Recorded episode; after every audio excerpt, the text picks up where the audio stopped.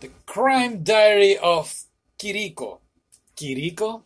Oh boy. I just realized that I was saying Kikiro all the time. You didn't say anything. It's your Japanese, not mine. okay. Now, this show, we watch it on NHK.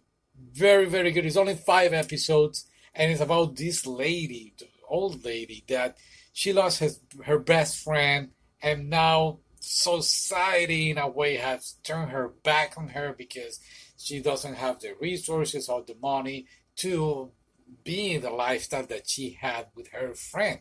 So one thing led to another, and she has decided that the best solution for her problem is to commit a crime and go to prison. yeah. that way she will get her three meals and then she will get um, health. She will get like health insurance, not health insurance, she will be taken care of. She will be taken care of at the prison, you know, regarding her health and all her conditions. She don't have to work, and this is the best deal in the world. So now she has decided to commit a crime, and it's very very funny. Each episode gets better and better the way that she gets ready, and the people in her community, little by little, start like helping her. That's so bad. in a way, yeah. But indirectly, she kind of like helped them and motivate them to be better person. How can a person that is gonna commit a crime? I know. Here we are. Look, I, I don't want to give away the whole thing. Will she be able to make it or not? But she um, ends up helping the community the same way that the community helped her. Make sense? I don't know. I like the haiku poems. Yeah, they had these uh, in every uh, I don't know every like five minutes or ten minutes on the show.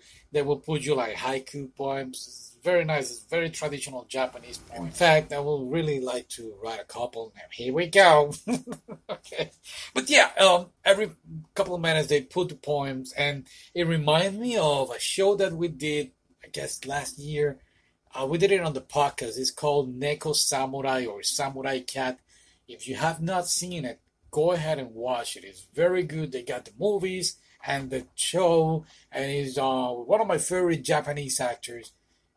We really recommend it. So yeah, so go ahead and try it uh, if you like this.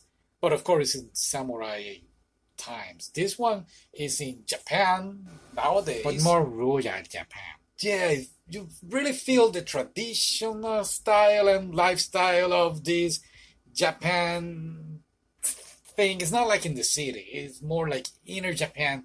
And it was very nice. I really like it. Seeing the details and how they live, especially when they're going to the pachinko machines over there in the casino. That was cool. That was very interesting. That's where she worked at.